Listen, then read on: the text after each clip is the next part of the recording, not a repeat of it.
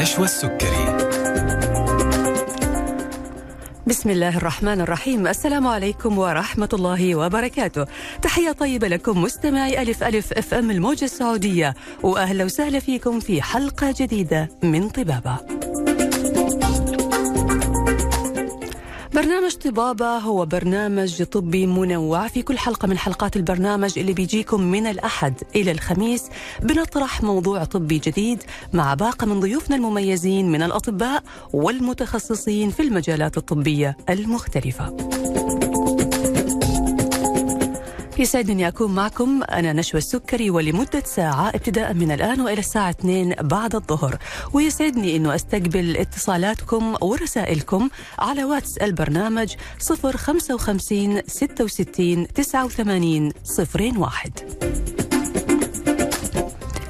ايا كان نوع جهازك أندرويد أو iOS بإمكانك تحميل تطبيق ألف ألف FM والتواصل معنا من خلال حساباتنا على مواقع التواصل الاجتماعي فيسبوك تويتر إنستغرام يوتيوب. وإذا كنت حاب إنه أنت تتابع الحلقة من بدايتها أو تشاركها أحد مهتم بالمعلومات اللي طرحناها الحلقة هتكون متاحة إن شاء الله تعالى على اليوتيوب خلال 24 ساعة. ونقول آه يا وجع قلبي. مو قلبي أنا لكن القلب بشكل عام دائما ما تتردد هذه العبارة لما نقول آه يا وجع قلبي. دائما نرددها ونقولها كثير على ألسنتنا.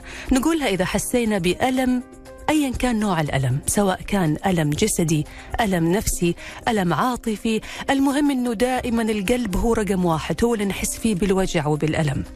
القلب هذا العضو الصغير العضلة اللي بتنبض بالحياة داخل أجسامنا. دائما وابدا إذا شعرنا أو إذا صار في أي خلل بسيط في هذه العضلة أو في هذا العضو الصغير بينعكس على الجسد بالكامل.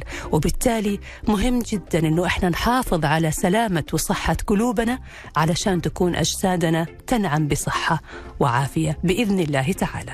موضوعنا اليوم عن أمراض القلب الشائعة وبيسعدنا أن يكون معنا في حلقة اليوم لمناقشة هذا الموضوع ولمعرفة كيف ممكن نحافظ على قلوبنا.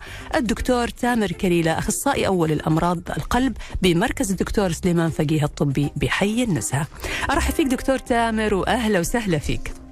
أهلا وسهلا بحضرتك واهلا بالساده المستمعين. الله يسلمك يا دكتور، والله يا دكتور موضوع القلب موضوع مهم، كلنا صرنا نشتكي من قلوبنا يا دكتور، قلوبنا موجوعة.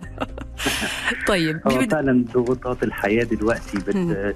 بتأثر على الموضوع ده. أي أيوة والله يا دكتور، طيب إحنا دكتور طبعا يعني أغلبنا ما نعرف، نعرف إنه القلب بيضخ الدم في الجسم، بس خلينا نعرف في البداية كيف بتشتغل عضلة القلب أو هذا العضو الصغير كيف بيشتغل علشان نعرف هو كيف ممكن ينصاب بالأمراض واللي بعضها بنكون إحنا سبب فيه.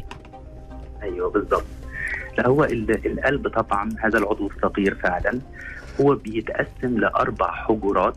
في حجرتين سفليتين. دول بيبقوا مسؤولين إن هم يضخوا الدم مع كل انقباضه. بتضخ الدم للشرايين علشان توصل لأعضاء الجسم بالكامل. وفي حجرتين فوق في يعني علويتين. دول اللي بيستقبلوا الدم اللي راجع من الأعضاء دي. تمام. تمام. فال المشكلة إن عضلة القلب نفسها لازم إن إحنا نحافظ عليها العادات الصحية في حياتنا. جميل يا دكتور. جميل تمام طيب يعني هي عضلة بتنقبض بتنبسط الهدف منها ومع حجراتها الأربعة اللي موجودين إنهم يستقبلوا الدم ويرجعوا يوزعوه على جسم محمل بالأكسجين عشان بالضبط. يغذي كل عضو من أعضاء الجسم.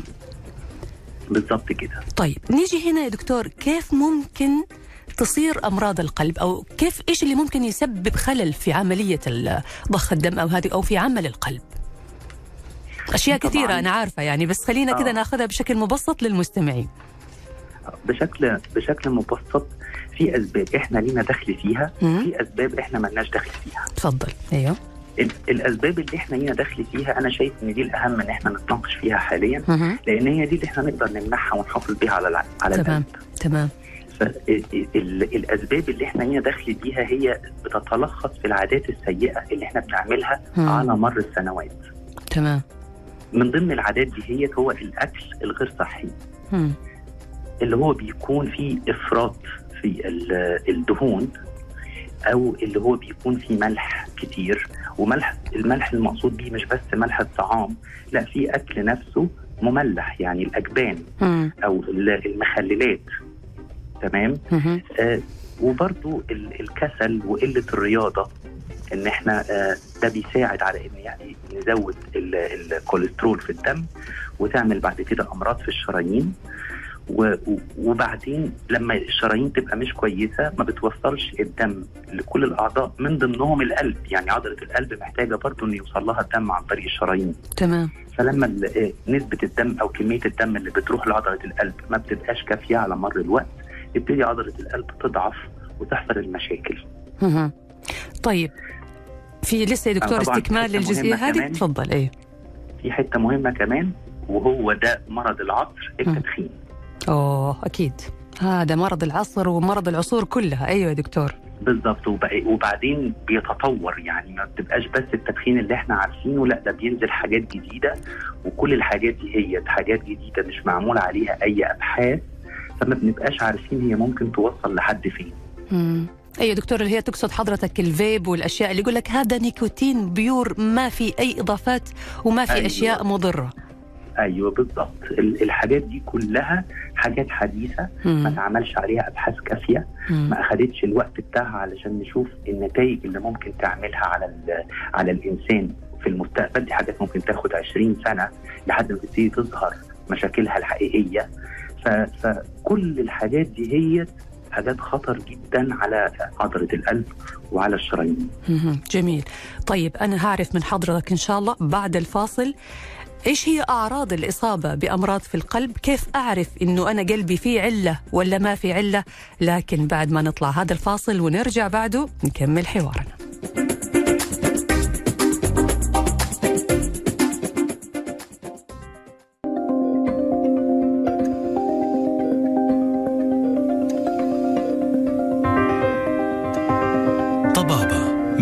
مع نشوى السكري ويا هلا ومرحبا فيكم من جديد مستمعينا الأعزاء رجعنا لكم لبرنامج طبابة وموضوعنا اليوم عن وجع القلب أو بمعنى آخر عن الأمراض الشائعة في القلب.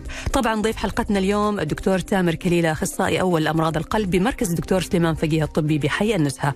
أذكركم إنه بإمكانكم التواصل معنا وإرسال رسائلكم، أسئلتكم، استفساراتكم للدكتور على واتس البرنامج 055 66 89 01.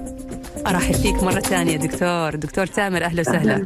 أهلا بحضرتك. الله يسلمك. طيب دكتور إحنا اليوم قلنا إنه الهدف من حلقتنا هذه إنه نعرف إيش إحنا إيش دورنا وليش بنتعب قلوبنا وليش بنكون سبب في إصابة قلوبنا بالعلل المختلفة أو بالأمراض المختلفة. وخلينا كمان يا دكتور نعرف مين هم الأشخاص المعرضين أكثر لأمراض القلب. آه تمام ال- الأشخاص المعرضين أكتر لأمراض القلب. هم اللي بيكون عندهم عوامل خطورة من العوامل بتاعت خطورة أمراض القلب هو اللي عنده السكر. أو اللي عنده ارتفاع في ضغط الدم أو المدخن أو تمام اللي عنده ارتفاع في الكوليسترول والشحوم. آه، دول أكتر الناس اللي بتبقى معرضة إن يحصل لهم مشاكل في القلب السمنة يعني حضرتك تقصد الشحوم اللي هو وزنه زايد ولا تقصد. الدهون اللي في في الدم الدهون اللي في الدم مم. والسمنة مرتبطين بشكل. ببعض امم تمام هدول أكثر عرضة والناس اللي طبعا عندها كسل ما تمارس رياضة بالضبط مهم. طيب كيف يا دكتور نعرف الشخص إنه عنده مشكلة في القلب تمام ال- آه، من الأعراض اللي بت... اللي بتجيلنا في القلب مم. أكتر الأعراض الشائعة يا إما آلام بالصدر يا إما ضيق في التنفس يا إما إحساس بالخفقان. دول الأعراض اللي بتبقى شائعة اللي عادة آه، الواحد بيبقى خايف وحاسس إن في مشكلة في القلب مم. طيب أنا بالنسبة لي أهم عرض فيهم هو الآلام اللي بالصدر وآلام الصدر دي هي آه، نصيحة لأي حد يحس بأي ألم في الصدر ايا كان أسبابه إيه لازم يتوجه لأقرب مستشفى وأقرب طوارئ. لأن هو ليه أسباب كتيرة من ضمنها القلب لكن آه، لو المشكلة في القلب دي بتبقى حاجة عاليه الخطورة ممكن تؤدي لمشاكل كبيرة قوي فمهم إن إحنا نستبعد وجودها. تمام. طيب آه، هل ممكن يا دكتور نفرق بين ألم القلب أو آلام الصدرية اللي ناتجة عن القلب والآلام الصدرية اللي ممكن تكون لها أسباب تانية غير القلب؟ تمام. آه بالنسبة للآلام بتاعة القلب يعني آلام الصدر اللي ناتج عن القلب بيبقى ليه حاجات مميزة لكن المشكلة إن ممكن آه، ما يبقاش فيه الصفات دي ويبقى برضه ناتج عن القلب. لكن إحنا بنتكلم في الأغلبية. آه علشان كده أنا كنت قلت إنه لازم اتجاه على طول لأقرب مستشفى عشان نطمن إن هو مش من القلب فعلا. لكن من الحاجات اللي بتخلينا نقول إن غالبا الألم ده ناتج من القلب آه، بنشوف الألم ده نوعه إيه؟ هل الألم إحساس بحرقان؟ أو إحساس آه، زي طعنات سكاكين؟ أو إحساس بثقل على على الصدر أو ضيق في الصدر؟ دي من الأنواع اللي عادة بتكون ناتجة من القلب. تمام. ومهم برضو مكانه. مكانه بيكون في منتصف الصدر وممكن يكون مسمع يا إما في الكتف الشمال أو اليمين في الدراع الشمال أو اليمين ممكن يسمع في الظهر ممكن في الرقبة يصل إلى ال- الفك السفلي. مم. يصل الحاجات الفك السفلي. يعني لو شعرنا بألم في في الكتف مع الفك السفلي هنا لازم يعني يدق ناقوس الخطر. انتبه. بالظبط. تحذير أيوة. بالظبط زائد بقى من الحاجات المقلقه جدا يكون الألم ده بنشوف إيه اللي بيزوده وإيه اللي بيقلله. مم. طيب لو هو بيزيد المجهود لما ببذل أي مجهود وحتى المجهود اللي ما كانش بيعمل لي مشكلة. يعني أبقى داخل مثلا بتنقل من حجرة لحجرة داخل المنزل أبتدي أحس إن ال- الألم بيزيد. أو إنه يزيد عن طريق الوجبة دسمه اكل مم. وجبة دسمة أحس إن الألم زاد. مم. دي بتدق ناقوس خطر غالبا كده الألم ده جاي من القلب. تمام. طيب إيه اللي بيحسنه؟ إن أنا لما أقعد أرتاح ألاقي الألم بيتحسن. أو لما باخد حباية كده معينة نايتريت أحطها تحت اللسان الألم يتحسن. ده برضو معناه إن الألم ده ناتج عن القلب. أوكي. طيب حضرتك ذكرت نقطة مهمة برضو علشان ما يصير في عندنا التباس لأنه إحنا أحيانا نحس بآلام في الصدر بس ما نبغى نشعر بالقلق وال... والخوف وال... ويصير عندنا هاجس يعني إنه أنا عندي مشكلة في القلب. حضرتك قلت إنه مع الحركة انتقل من مكان للتاني آه في زي طعنة في زي ألم شديد. إذا استمر الألم هل هذا معناه إنه هذا مشكلة في القلب ولا يعني إذا ارتاح شوية وراح الألم يعني هذه النقطة حابين نوضحها دكتور آه لما لو الألم مستمر مم. يعني واحد بقاله مثلا أسبوع عنده ألم صعب جدا إن يكون الألم ده من القلب أوكي يعني مم. آه إنما لما يكون الألم آه، بيجي ويخف يتحسن ويرجع يزيد ويرجع يتحسن لا ده لازم ناخد بالنا منه مم. أوكي. طيب بعض الناس يا دكتور إذا انفعل شوية أو زعل أو صار في مشكلة معينة يقول لك أنا حسيت بألم في الكتف ال- اليسار وشيء في يدي يدي وجعتني وكتفي. هل هذا الشخص معرض لذبحه صدرية؟ آه، طبعا طبعا ممكن يعني. ده برضه ناقوس خطر. آه، ال- الانفعال ممكن يدينا صورة بالظبط كأنها ازمه قلبيه وما مم. تبقاش قصد ازمه قلبيه ولا حاجة مم. لكن بتدي نفس الصورة لأن هي ممكن الضغط بيعلى مع الانفعال ضربات القلب بتكون سريعة فده ممكن يؤدي إلى ألم بالظبط زي الذبحة الصدرية وما. يطلعش في الآخر في حاجة مم. لكن برضه. ده ما يمنعش من إن أنا أروح وأطمن يعني مم. هو مهم جدا الاطمئنان إن ما فيش مشكلة تمام يعني هذا بيكون. مؤشر إنه في قد يكون مؤشر إنه في عندنا مشكلة في القلب فالأفضل التوجه برضه للدكتور والاطمئنان بالظبط. تمام. بالظبط كده. طيب. في آلام تانية بقى بتبقى لما بنشوفها بنقول إن ده غالبا مش من القلب وبنستبعده. أيوه. لما يكون الألم بيبقى مع ال ال لما بحرك يعني مثلا أنا عندي ألم في كتفي وفي. لما بحرك كتفي برفع إيدي لفوق الألم بيزيد. أو لما بضغط على صد على الحتة اللي بتوجعني الألم بيزيد. ده معناه إن ده ألم سطحي. غالبا التهاب في العضلات اللي في الصدر أو في العظام لأن القلب طبعا داخل القفص الصدري. فمهما حركت إيدي أو مهما ضغطت عليه الألم ما ما بيتأثرش. ففي الحالة دي ممكن واحد يعني لأن بشوفها كتير إن واحد يبقى نام في التكييف مثلا فجاله التهاب في العضلات بتاعة الصدر فيجي يحس بالألم لما بيجي بيبقى آه، عن طريق الكشف بنقول له لا ده ما تقلقش ده التهاب في العضلات مجرد انه ياخد مضاد الالتهاب الدنيا تتحسن كويس مهم. بمناسبة هذه النقطة تحديدا يا دكتور إيش العلاقة بين البرد وزيادة الأزمات القلبية؟ ال- البرد وزيادة الالتهابات ال- آه، البرد حضرتك تقصدي اللي هو برودة الجو.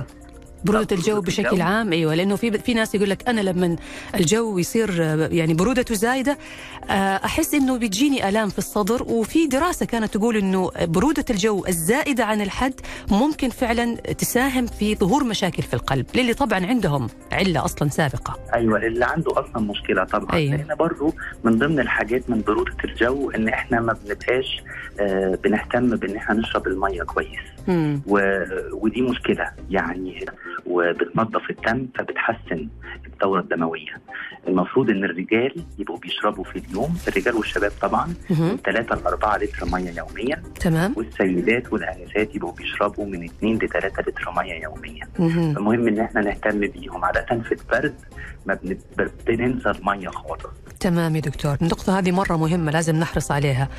طيب آه، دكتور إحنا لسه عندنا أسئلة كثير. نبغى نعرف إيش هي أسباب سرعة نبضات القلب؟ إيش هو رجفان القلب اللي بنحس به من وقت للتاني؟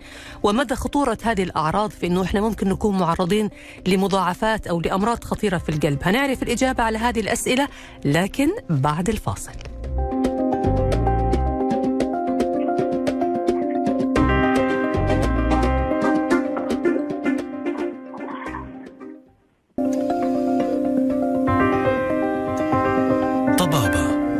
مع نشوى السكري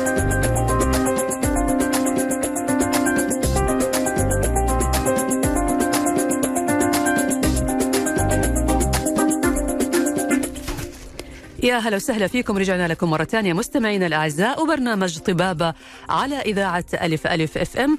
وأرحب بأسئلتكم واستفساراتكم على واتس البرنامج 055 66 89 01 وأرحب كمان بضيف حلقتنا اليوم الدكتور تامر كليلة أخصائي أول أمراض القلب بمركز الدكتور سليمان فقيه الطبي بحي النزهة. وموضوعنا اليوم عن أمراض القلب الشائعة. أرحب فيك دكتور تامر أهلا وسهلا فيك. أهلا بحضرتك أهلا وسهلا دكتور. طيب دكتور إحنا قبل الفاصل كنا بنتكلم عن آه، أعراض آه، المشاكل أو أمراض القلب، كيف الشخص يعرف إنه عنده مشكلة في القلب، وبرضه كمان نبغى نعرف آه، يعني الآلام الصدر هذه حضرتك ذكرت إنه هذه أكثر عرض معروف أو أكثر عرض مميز إنه في مشكلة في في القلب. طيب دكتور هل في أعراض معينة ممكن تظهر في الجسم وتكون لها علاقة مباشرة بالقلب لكن ما هي في منطقة الصدر مثلا؟ آه، ممكن طبعا لما بن آه، مثلا لما يكون في آه، تورم في في في الرجلين. تمام. بس مهم إنه يبقوا الاثنين اليمين والشمال. يعني مش واحدة ورمه والثانيه لأ دي بنفكر فيها حاجة مش القلب. إنما عادة بيبقى التورم موجود في الاثنين. ممكن ضيق التنفس. وخاصة كمان لما بيستلقي على ال- على السرير بدون بدون مخدات تحت راسه يعني يبقى استلقاء تام يحس إن نفسه بيضيق قوي. آه، بيزيد الضيق. آه، دي من الأعراض اللي برضو ليها علاقة مباشرة بالقلب من غير ما يكون في آلام. تمام. هذه يعني إذا الشخص شاف هذا التورم معناها لازم يتوجه فورا للدكتور. معناها عنده مشكلة في القلب أو في الدورة الدموية. بالظبط تمام. بالظبط تبقى ده عادة ضعف في عضلة القلب. تمام يا دكتور. طيب بالنسبة يا دكتور لسرعة نبضات القلب آه والناس اللي بيشعروا برجفان في القلب آه هذه إيش أسبابها وإيش مؤشراتها بالنسبة لعمل القلب؟ تمام. حكاية ال- الرجفان ده إحنا عندنا آه، عدد آه، ضربات القلب في الدقيقة مم. الطبيعي بيكون من 60 إلى 100 مهم.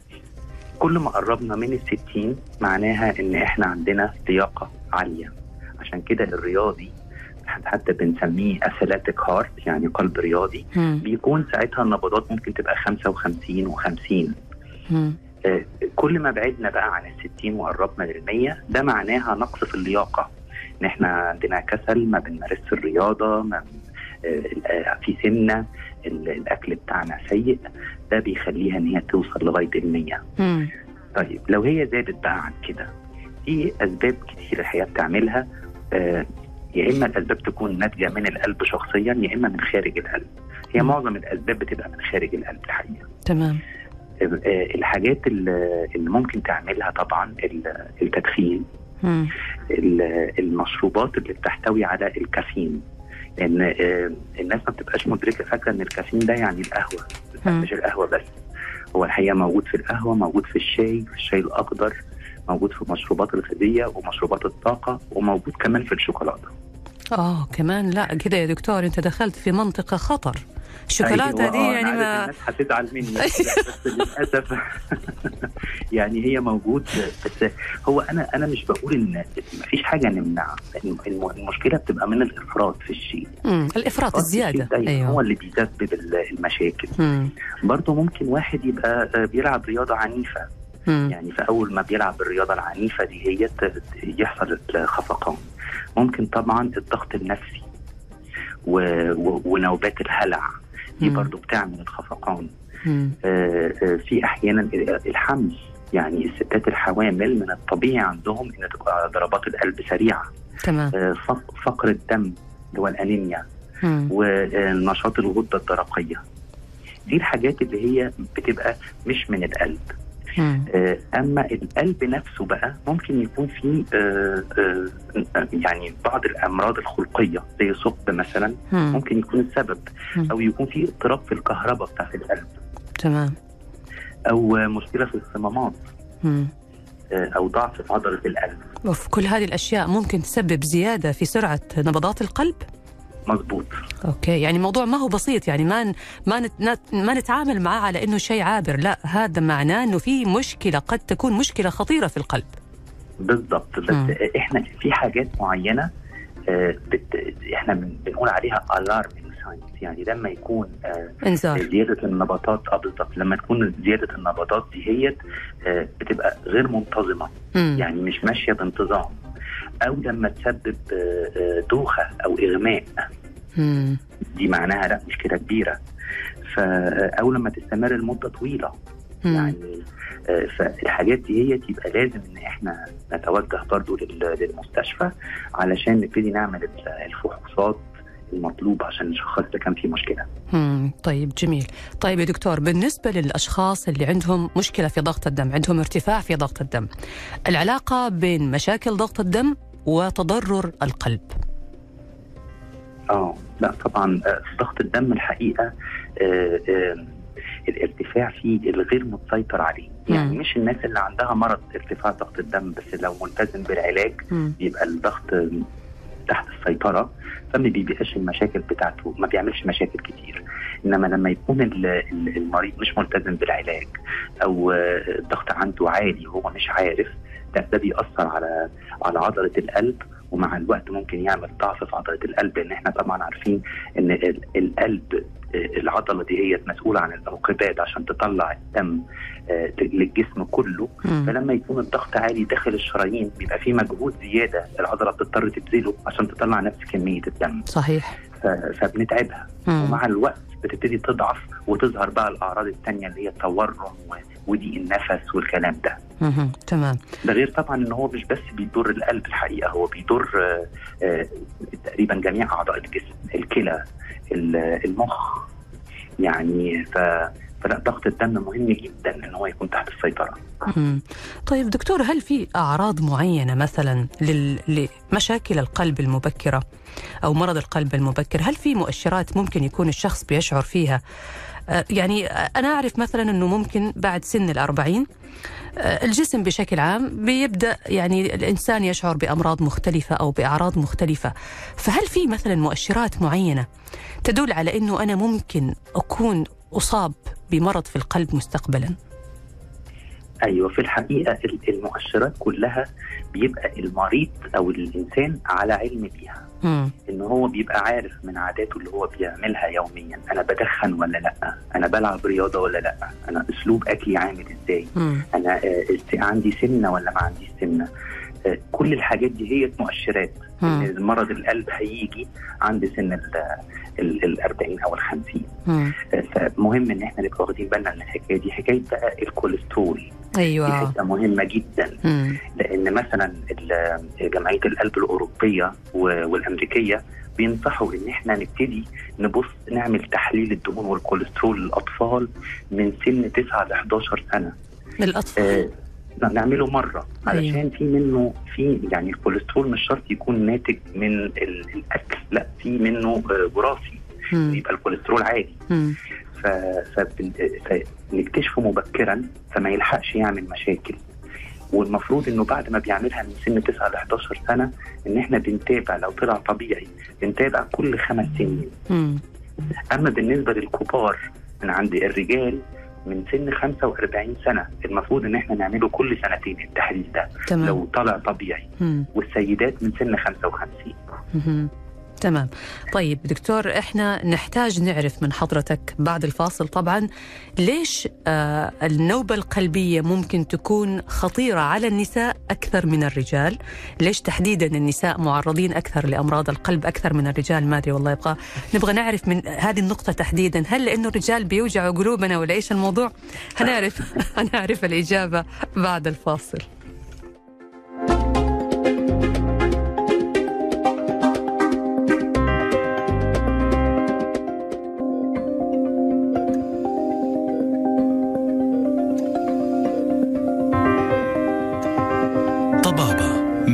نشوى السكري يا هلا وسهلا فيكم من جديد. رجعنا لكم لبرنامج طبابة مستمعينا الأعزاء مع ضيف حلقة اليوم الدكتور تامر كليلة أخصائي أول أمراض القلب بمركز الدكتور سليمان فقيه الطبي بحي النزهة.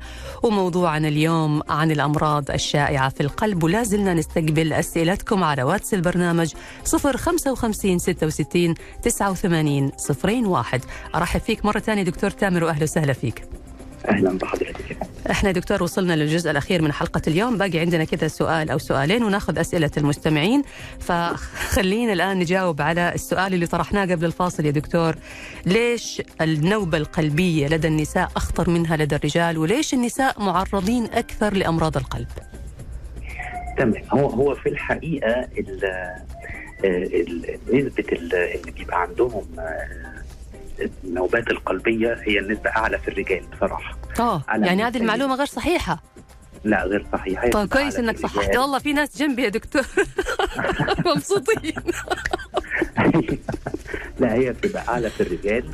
لأن طبعا نسبة التدخين آه، في الرجال بتبقى أعلى آه، بيبقوا متعرضين لضغوطات أكبر. فبيبقوا معرضين أكتر للضغط آه، والسكر والمسؤوليات وبيشيلوا ضغوط الحياة أيوه أيوه يا دكتور طيب. لكن لكن في حاجات عند النساء برضو آه، آه، بتبقى آه، يعني مثلا آه، السيدات اللي بتاخد آه، حبوب منع الحمل دي. بتعرضها إن ممكن يعني يحصل ارتفاع في ضغط الدم أو مم. ممكن ت- تقلل من سيولة الدم فبتبقى معرضة أكتر لجلطات. آه، برضو ال- يعني ال- السيدات بتبقى أكثر عاطفية ففي مثلا متلازمة آه، اسمها متلازمة القلب المكسور آه، دي أيوه بتبقى لما بتبقى ال- السيدة عندها مشكلة عاطفية أو مشكلة نفسية قوية مم. ممكن تضعف عضلة القلب واحيانا للأسف بتؤدي إلى الوفاة. يا ساتر فعلشان كده يعني يعني هي دي بالنسبة للسيدات لكن غير كده عادة النوبات القلبية بتبقى أكثر عند الرجال مم. يعني نقدر نقول إنه المرأة عشانها عاطفية بزيادة أو بت أو مشاعرها يعني حساسة فممكن تكون بتتعرض لضغط نفسي أو ضغط عاطفي معين وبالتالي. عضلة القلب بتتأثر. طيب بالضبط تمام طيب دكتور بالنسبة لضيق الأوعية الدموية والشرايين وتأثيره على صحة وعمل القلب. أيوه آه، هو ضيق الأوعية الدموية والشرايين طبعا آه، بتبقى آه، نتيجة ال- الكوليسترول العالي بيحصل تصلب في الشرايين فبيبتدي ال- الشرايين دي تبقى بت- بتضيق. بينتج عنها إن الشرايين اللي بتغذي عضلة القلب ممكن تبقى يعني لو الضيق مش مش مش شديد بيوصل كمية دم مقبولة. أثناء الراحة مم. لكن أثناء المجهود القلب بيبتدي آه، ينقبض بسرعة أكبر فبيبقى محتاج كمية دم أعلى تمام لما بيكون في ضيق آه، ساعتها ما بيوصلش الدم بكمية كافية فيبتدي تعمل أعراض زي الألام اللي في الصدر أو آه، ضيق التنفس. طيب آه، في مشكلة تانية في حكاية ضيق الشرايين أيوه إن ممكن لو ما اهتمناش بإن إحنا نوصل الكوليسترول لل- للمستوى المظبوط على حسب كل حالة. آه، بيفضل الضيق ده بيزيد لغاية ما ممكن جزء منه يتكسر وتعمل آه، جلطة بتروح تسد شريان وساعتها تعمل النوبه القلبية. مم. الله يكفينا الشر طيب دكتور إحنا نعرف طبعا إنه الطب يتقدم وفي كثير من الأجهزة والعلاجات الحديثة اللي صارت تساعد مرضى القلب. أنتم في مستشفى الدكتور سليمان فقيه الطبي في حي النزهة. في عيادات أمراض القلب آه، بتقدموا رعاية طبية خاصة بمرضى القلب. لو حضرتك تكلمنا عنها. آه إحنا ال- الحقيقة إحنا آه، كل ال- الإمكانيات آه، الحقيقة متوفرة. مم. إن إحنا نشوف آه، بنعمل الكشف لل- لل- للحالة بنعمل فحوصات مع معمليه أو أشعاعية اذا لزم الأمر. إن إحنا بنعمل تخطيط القلب موجات صوتية على القلب ممكن كمان لو الحالة محتاجة إن إحنا نعمل لها تخطيط قلب بالمجهود بحيث إن إحنا نوصل للتشخيص الدقيق ونقدر نحدد نعالج إزاي ونتابع إزاي. تمام ممتاز. طيب دكتور عندنا كذا كم سؤال ناخذهم على السريع قبل ما ننهي الحلقة من المستمعين. آه سؤال من عمر يقول والدتي عمرها سبعين عام الله يعطيها الصحة والعافية. أحيانا يجيها ألم في منطقة الصدر. عملنا لها رسم قلب وأشعة وما طلع عندها مشكلة لكن الألم بيتكرر من وقت لآخر. فإيش ممكن يكون السبب؟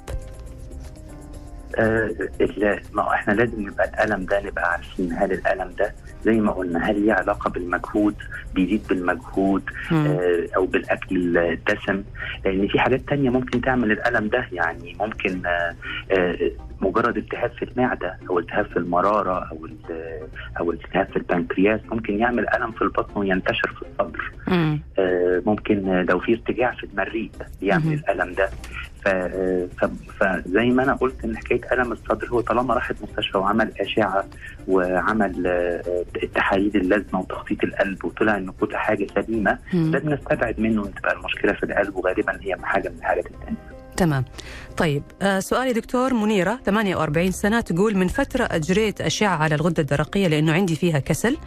فاكتشف الدكتور أنه في انسداد في الشريان السباتي بنسبة 39% عندي الكوليسترول مرتفع كمان الدهون الثلاثية. الدكتور وصف لي دواء للكوليسترول ودواء لسيولة الدم.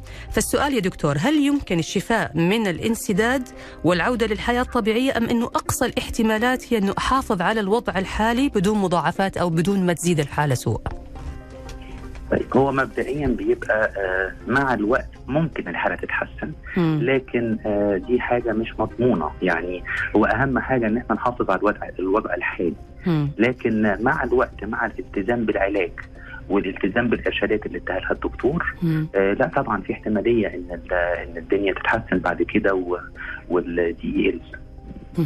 دكتور سؤال بالنسبة لضيق الشرايين وال- والأوعية الدموية آه، هل ممكن إنه هذا الضيق بمرور الوقت أو بالأدوية يعني يتم تذويب أو تكسير هذه الترسبات اللي موجودة على الجدران وبالتالي يرجع الشريان مرة ثانية زي ما كان ولا لازم تدخل جراحي؟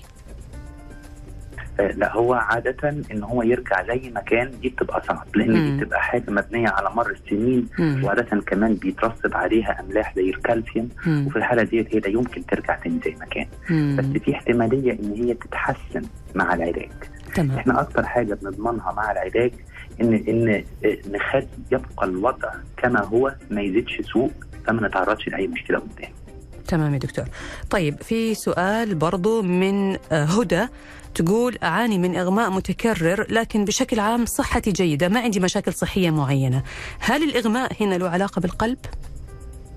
في أنواع طبعا من الإغماءات لها علاقة بالقلب آه مهم جدا يعني الناس اللي بيبقى عندها إغماء ودي كويس السؤال ده حلو جدا الحقيقة مم. لأن في ناس ما بتربطش ما بين الإغماء وإن. ده ممكن يكون سببه القلب مم. لا القلب ممكن يتسبب في إغماء لو كان مثلا ضربات قلب سريعة آه، بتيجي ل- لد- ثواني أو دقائق وت- وتروح.